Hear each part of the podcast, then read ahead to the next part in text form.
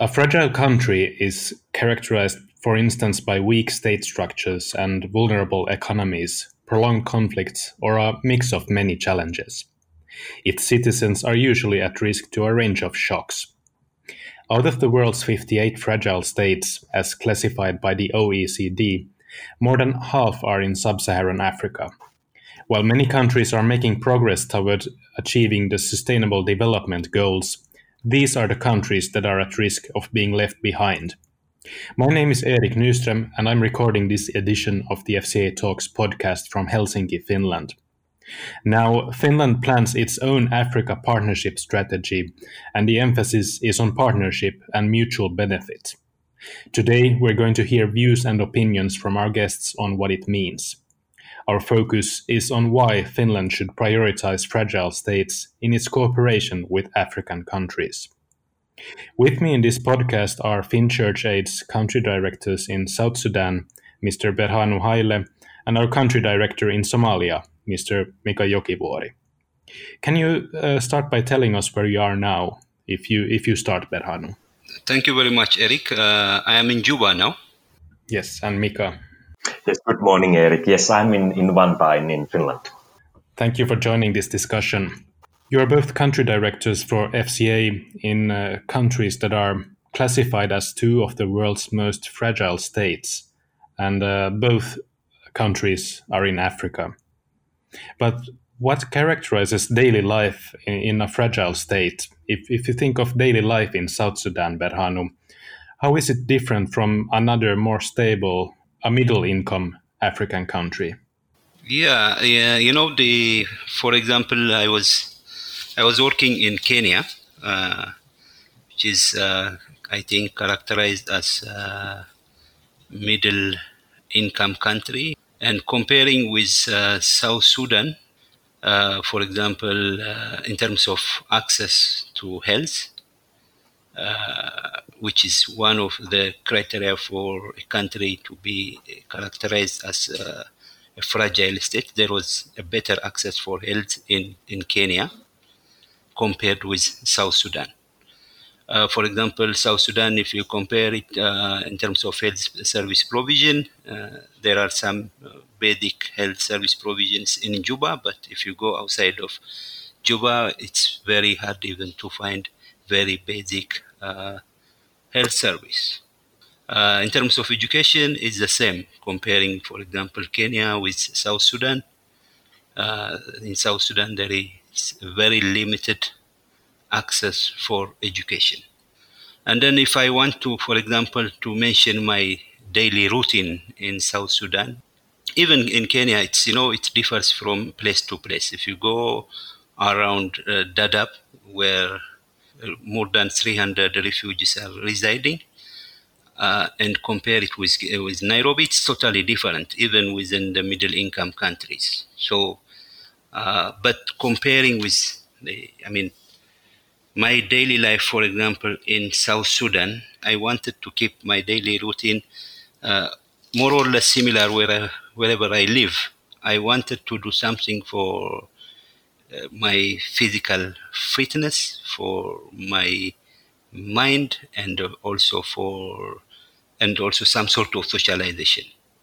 I do socialization, but it is different in Kenya, in, in South Sudan than in Kenya. For example, in Juba, of course, before COVID, there are places to go uh, uh, to, to, to, to socialize. But when you go, but always you need to observe the security situation. That's that's one major difference. Thank you. Mika, why, as you are in fact from one of the world's least fragile states, Finland, uh, what are the main differences to understand for someone from Finland who would want to go to or work in or cooperate with a country like Somalia? I mean, my colleague Berna already said something like, uh, of course, uh, growing up in Finland, so we have one of the best, if not the best, education system, and, and education is the challenge. Um, healthcare definitely is the one of the issues that we enjoy here.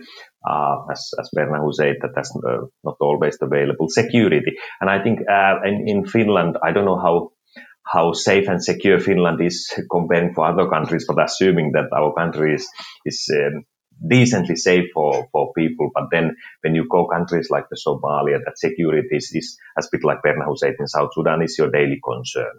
But it's, I mean, that, uh, of course, then, I mean, obviously, uh, power, electricity. I mean, uh, yes, there have been a few days in my life in Finland that there was no power and it was really like a big concern, but that, that uh, no electricity is like a normal uh, situation or you don't know when you have a, have a, um, a power available. And I was just laughing that yesterday uh, I realized that how my time in Somalia has changed me that whenever I see the power socket, so I immediately start uh, charging my cell phone because you never know that when is the next time. But of course, for, for one who is staying in Finland, so that's not really the issue because there's always the next, next socket or somewhere where, where to get the power or water. Uh, heating or in the case of Somalia, the cooling issues. But it's not just on these kind of uh, like uh, outside conditions, but, but living in the fragile state, uh, it's also like uh, affecting how you relate to things. And I think that one of the things that we,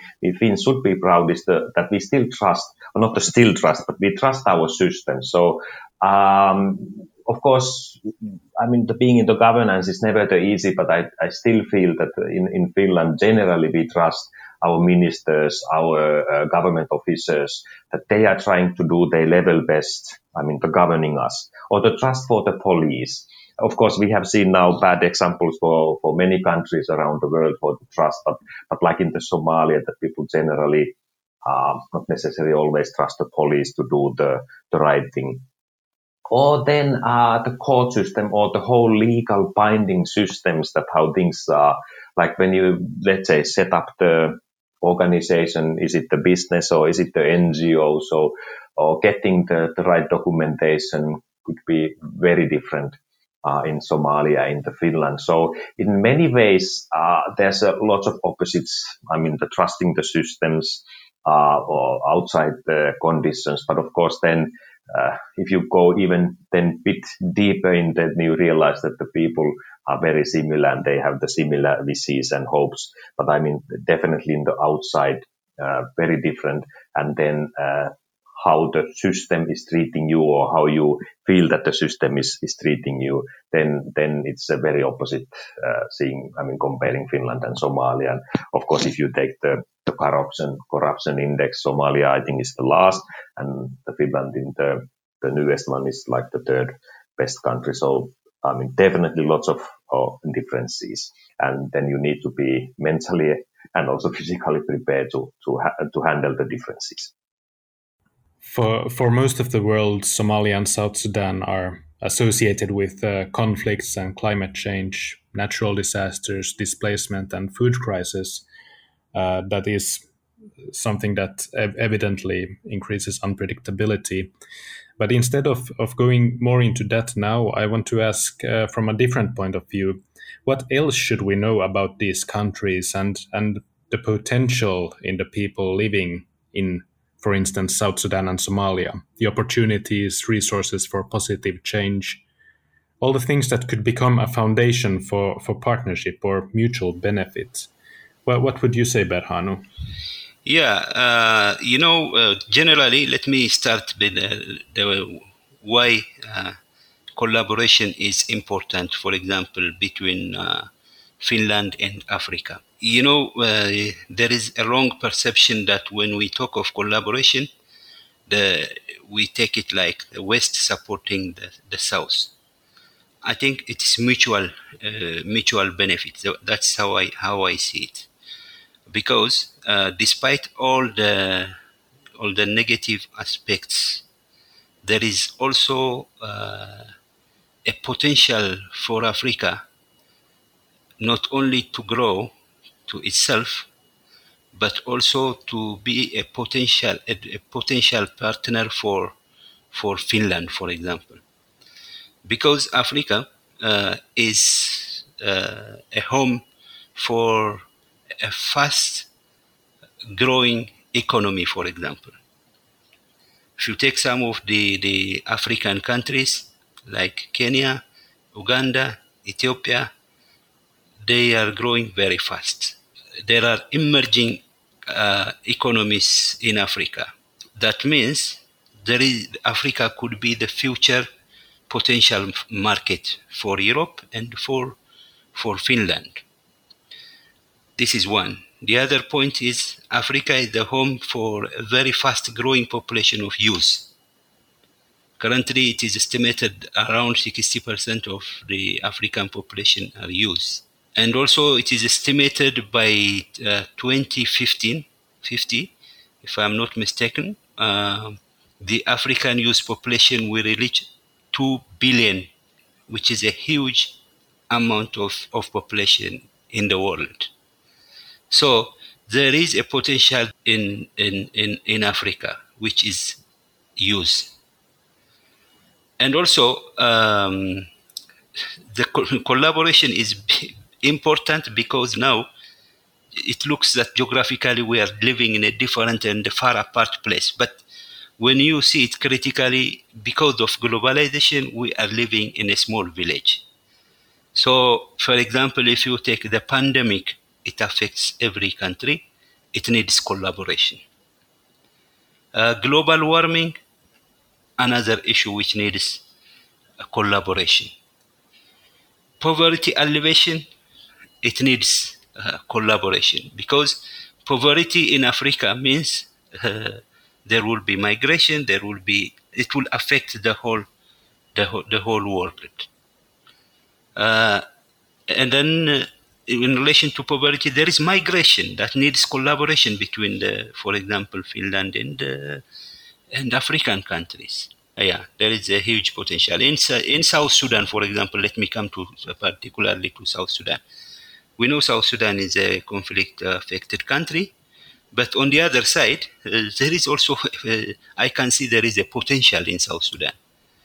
Uh, as uh, what I talked about Africa is it's also true in, in South Sudan because there is a huge number of uh, youth uh, population in South Sudan. If we invest on it, it's it's a potential to change South Sudan in terms of economic demo- development, in terms of social change. That's an opportunity. South Sudan is uh, a country with a rich natural resource, uh, oil, and also uh, in terms of arable land, suitability for agriculture. You know, South Sudan is a hot country in terms of temperature.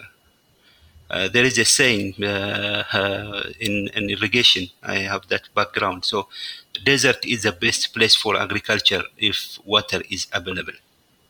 So, South Sudan is really an ideal place for agricultural development.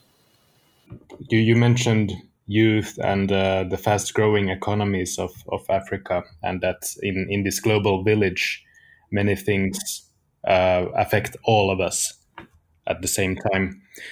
Uh, Mika, why would you say it's particularly important for Finland to support and cooperate with, um, first and foremost, fragile African countries as opposed to middle income African countries, for instance?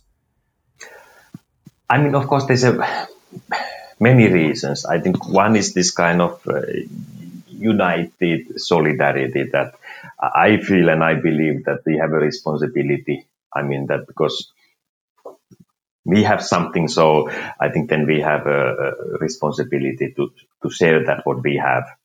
Uh, and uh, then the issue of that leaving someone behind.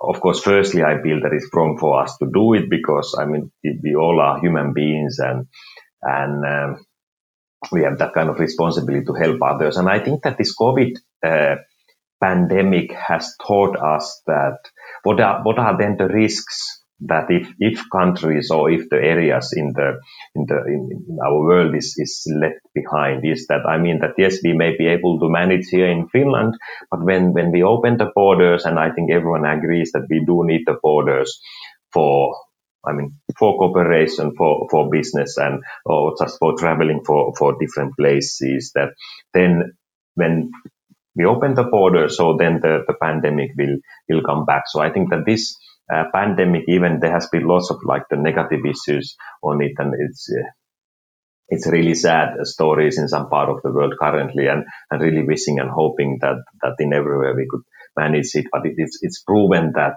that that's like uh, the the responsibility for us. Uh, to help especially these fragile countries or, or, states or areas who are not able to do it alone. And I think what, what Berhanu mentioned, they are very relevant that that there's a huge growing uh, population in these places.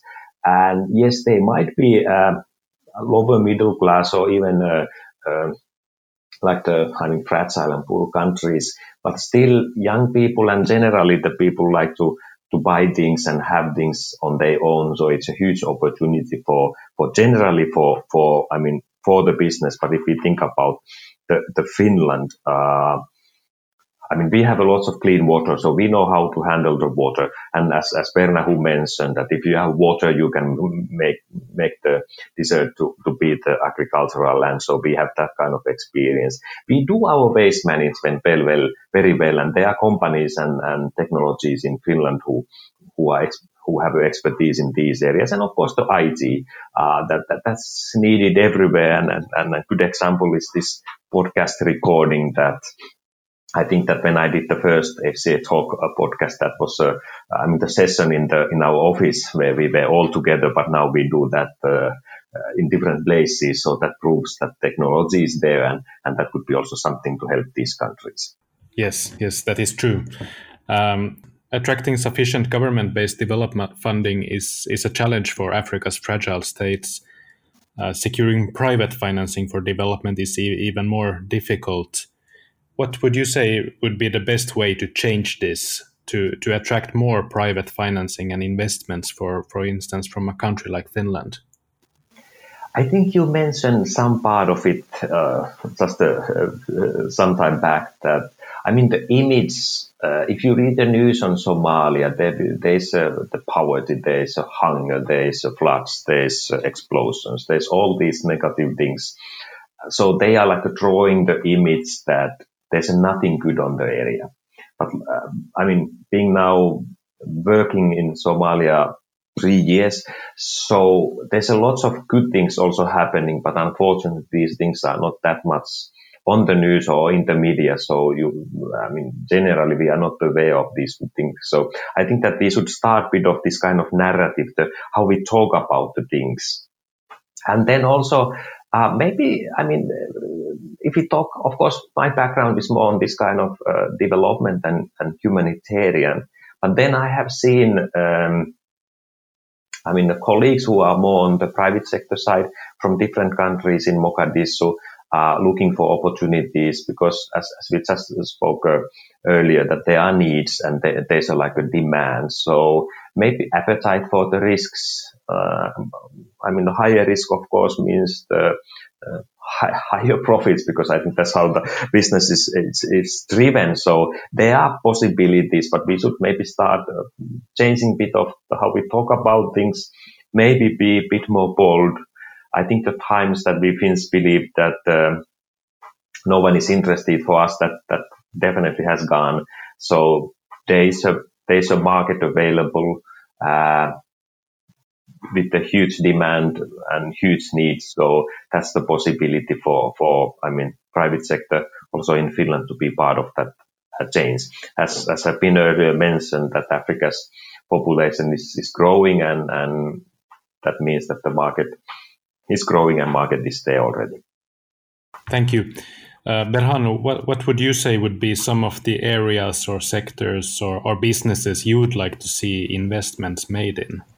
I think the, the there are a lot of uh, uh, business areas that the that can be used in uh, in, in, fragile states uh, because we would, according to the definition of fragile states, most of the sub-Saharan African countries uh, are categorized under the, the, the fragile states.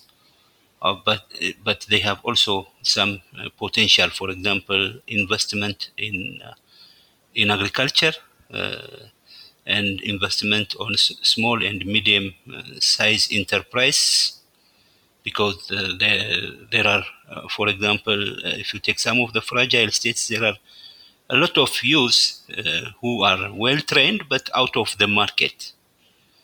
Uh, so that's that's that's a potential to to to, to utilize because uh, there is already skill which is not utilized which, which is not yet utilized fully in this in these countries. So small and medium uh, side enterprises could be one one way of uh, collaborating with the with the fragile states. Of course as i said uh, agricultural investment is one opportunity and these uh, fragile states, some of them like South Sudan, for example, there is ample uh, natural resource which can be which can be invested in, um, and also you know uh, that could be a driving force also for economic development. If uh, from agriculture that can be changed to some other source of capital, and that source of capital will also help to to invest in other uh, very important investments like education and health. So I think these are some of the areas, but a lot of opportunities, I think, in these uh, fragile, uh, fragile states. How would you, Berhanu, answer the question that, that pops up from time to time, and, and Mika already touched on that? Um, uh, is anything ever getting better in, in fragile states like South Sudan and Somalia. Is anything ever going to change? Those are some some questions that that pessimistic uh, people sometimes ask. Uh, how would you answer it with some encouragement or optimism? Yeah, uh, I think the the same question was uh, raised. Uh, I think two years back when we were talking with our board. How do you see the future in South Sudan? to be honest with you, I am very much optimistic. Because there are also some practical actions which are happening now. For example, uh, the, there is now the formation of the unity government between the opposition and the, the, the government. So it's that will, we, I hope that will bring some sort of stability. I am very much hopeful that uh, you know this the, the, some of the crisis. If you trace back to some of the developed countries now, they have undergone they had undergone under similar crisis long time back. So for me, I see it uh, as one of the process and uh, of uh, democratization, and I think after some time uh, it may take time, but I'm very much hopeful that we will see uh, a very uh, stable government in the coming years. I can't tell when. it may take time, but I'm very much hopeful. One thing I've understood that is part of the problem is, is probably that, that people tend to imagine that we are putting an end to a crisis or, or solving it. And when it just looks like it seems to continue with different turning points, of course, in between, uh, funding becomes maybe increasingly reluctant to to be directed to these countries. How, how could this attitude change? What, what kind of an end goal should we focus on instead of just having in mind that, I that think, a crisis should end? I think one of the, the, the, areas that we need to focus is, as Mika said, I think uh, we should not always uh, communicate only the negative aspect of it, uh, but we need to also uh, become uh, bold and we should talk the potential that exists also in these fragile states.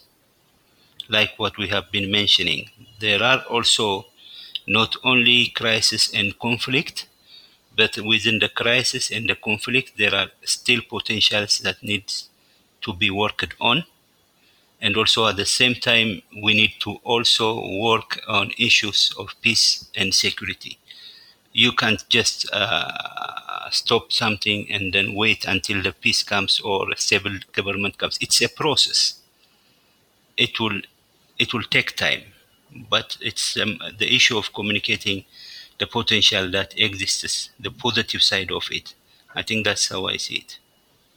Yes, you you are right that that we have to work on two things at the same time. Yeah. Uh, Mika, Finland is known for peace building and mediation. In Somalia, Finn Church does very different work compared with uh, many other NGOs uh, working with the state and connecting the Finnish Somali diaspora. How could this experience influence a wider Finnish approach in its Africa strategy? I think, as you mentioned, that uh, I mean, Finland and peace building is is uh, well-known combination.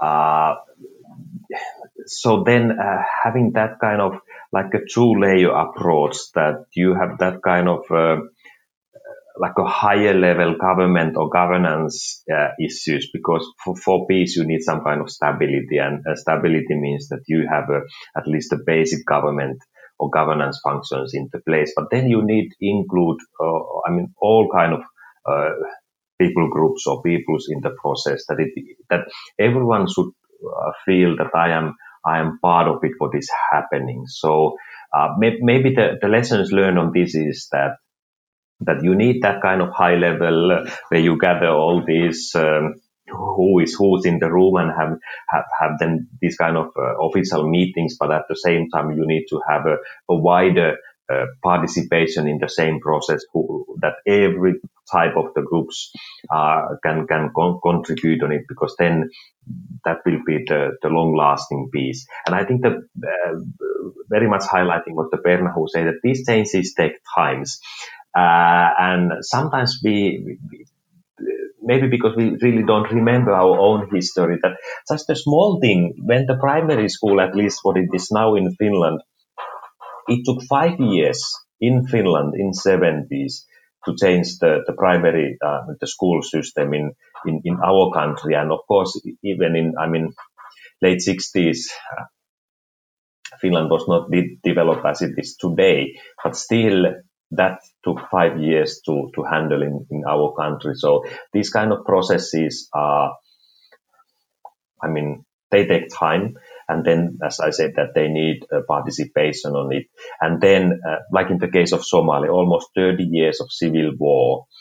Uh, so then,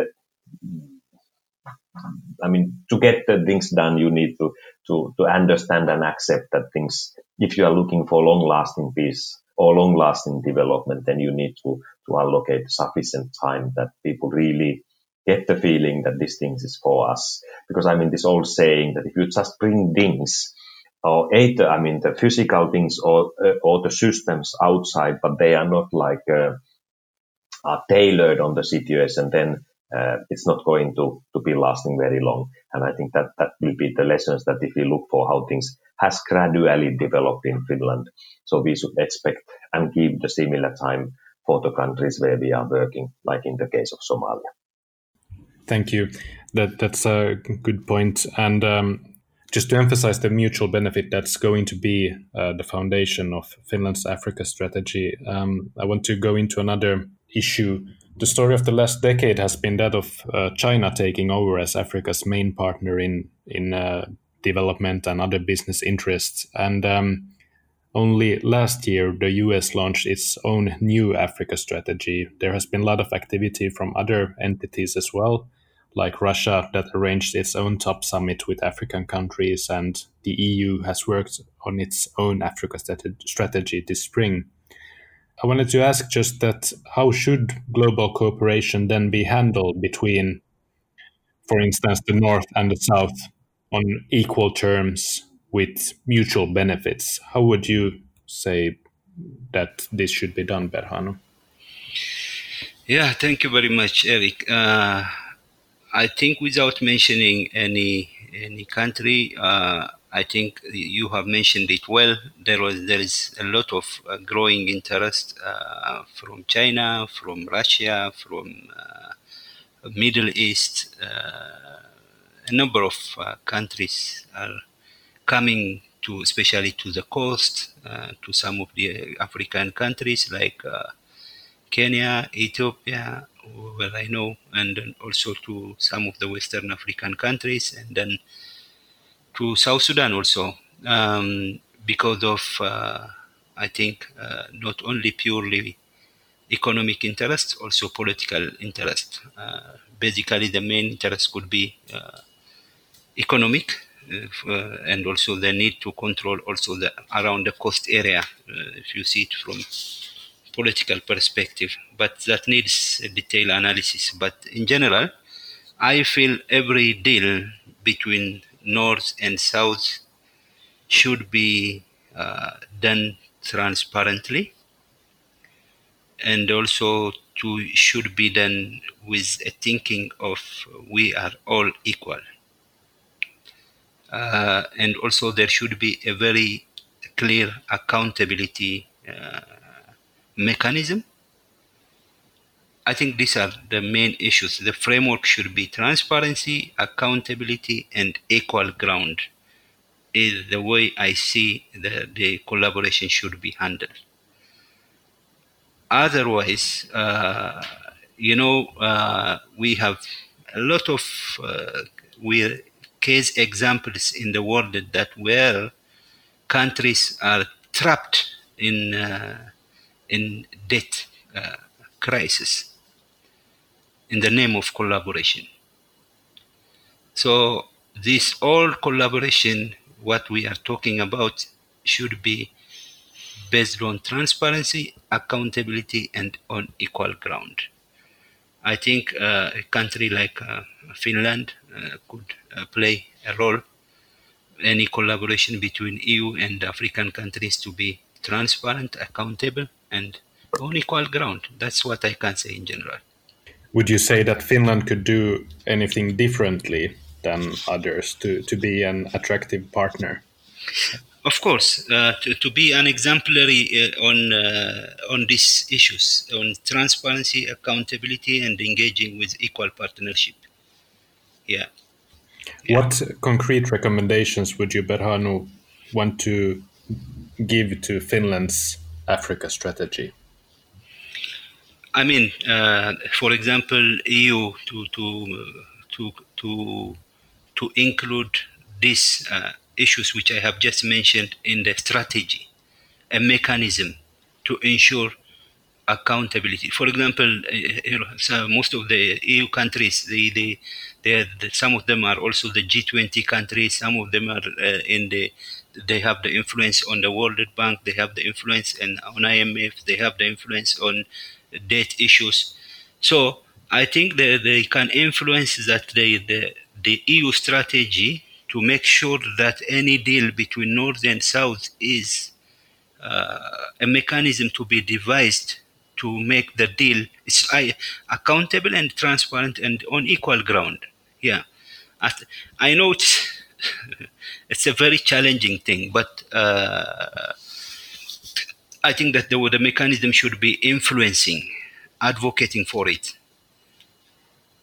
I think that's how I see the Finland can influence. Finland can influence EU. EU can influence the the other actors. Mika, what does Finland need from Africa, from from your maybe even 20 years of experience from development cooperation? Of course, now it's the summer in Finland, so I'm not mentioning the sun because it's it's quite uh, nice here now.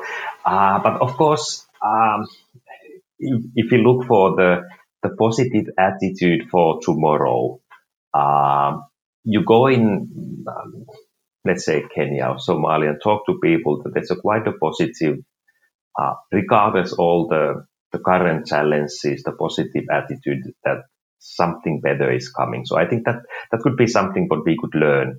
And and uh, not saying that we should relax the I mean the the rules and regulations, but that kind of positive attitudes towards everything nearby us. I mean our families, our friends, our neighbors, and the systems and and everything. So that could be uh, something what we definitely need more here in in in, in Finland.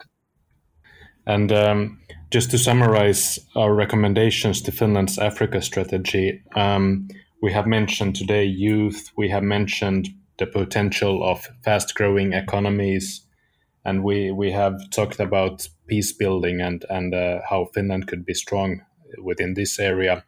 Uh, how would you say that education then could be an answer to, to the aspirations of, of the youth, which are the youth are such a significant part of, of the African continent. If you, you would start, Berhanu. Yeah, you know, uh, when I was talking of uh, youth, uh, there is a huge number of youth. Education is key.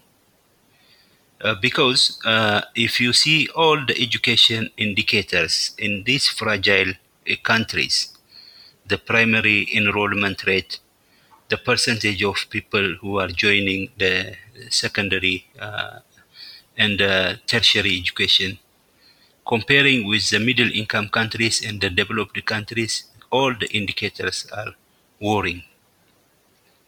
There is no proper access. Physical access and access in terms of quality is very much limited.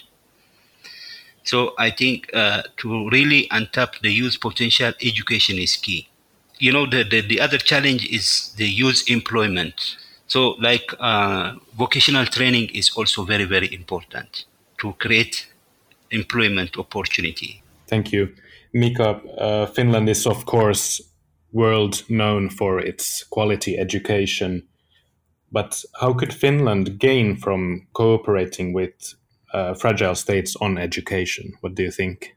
I mean, the education is something that if we are able to provide quality and free education for every uh, children, I think that then the, the, the, peace in the world definitely will be increasing. Uh, sometimes when you put the education and the financial gains for, let's say, that a country like Finland in, in terms of Africa, that may not be a fair in the short term. But if you then look for the the long term, as has been discussed earlier, that the growing population, if they are more educated, so then definitely the market is growing. That will lead them for the more stable uh, societies on the countries, and then of course that will then will will definitely affect us. I think for Finland, yes, our education is well known, but unfortunately, for for some reason, Finland is not very visible in, in global context of these education forums like education uh, partnership or education cannot wait. So uh, I think that uh, Finland also need to put uh, the action that we believe for the quality education. Uh, we jointly cooperate with other countries. We contribute on the, the, the quality education. Uh, I mean, globally. And of course, then that will help all of these, like the the uh, business driven uh, like Finnish education marketing systems if they are more visible on these uh, global forums of the education. So then, yes, there are these business elements, but then I also believe what I uh, started saying that we have this kind of common responsibility and education, free education, free good uh, quality education for all is like the basic right. So Finland should uh, contributing on that. Thank you, Mika. Thank you, Berhanu, our country directors from Somalia and South Sudan, speaking to us from Juba and uh, Helsinki. And uh, thank you to all our listeners. You can find out more about Finn Church Aid's recommendations to Finland's Africa strategy in the news section on our website at finchurchaid.fi.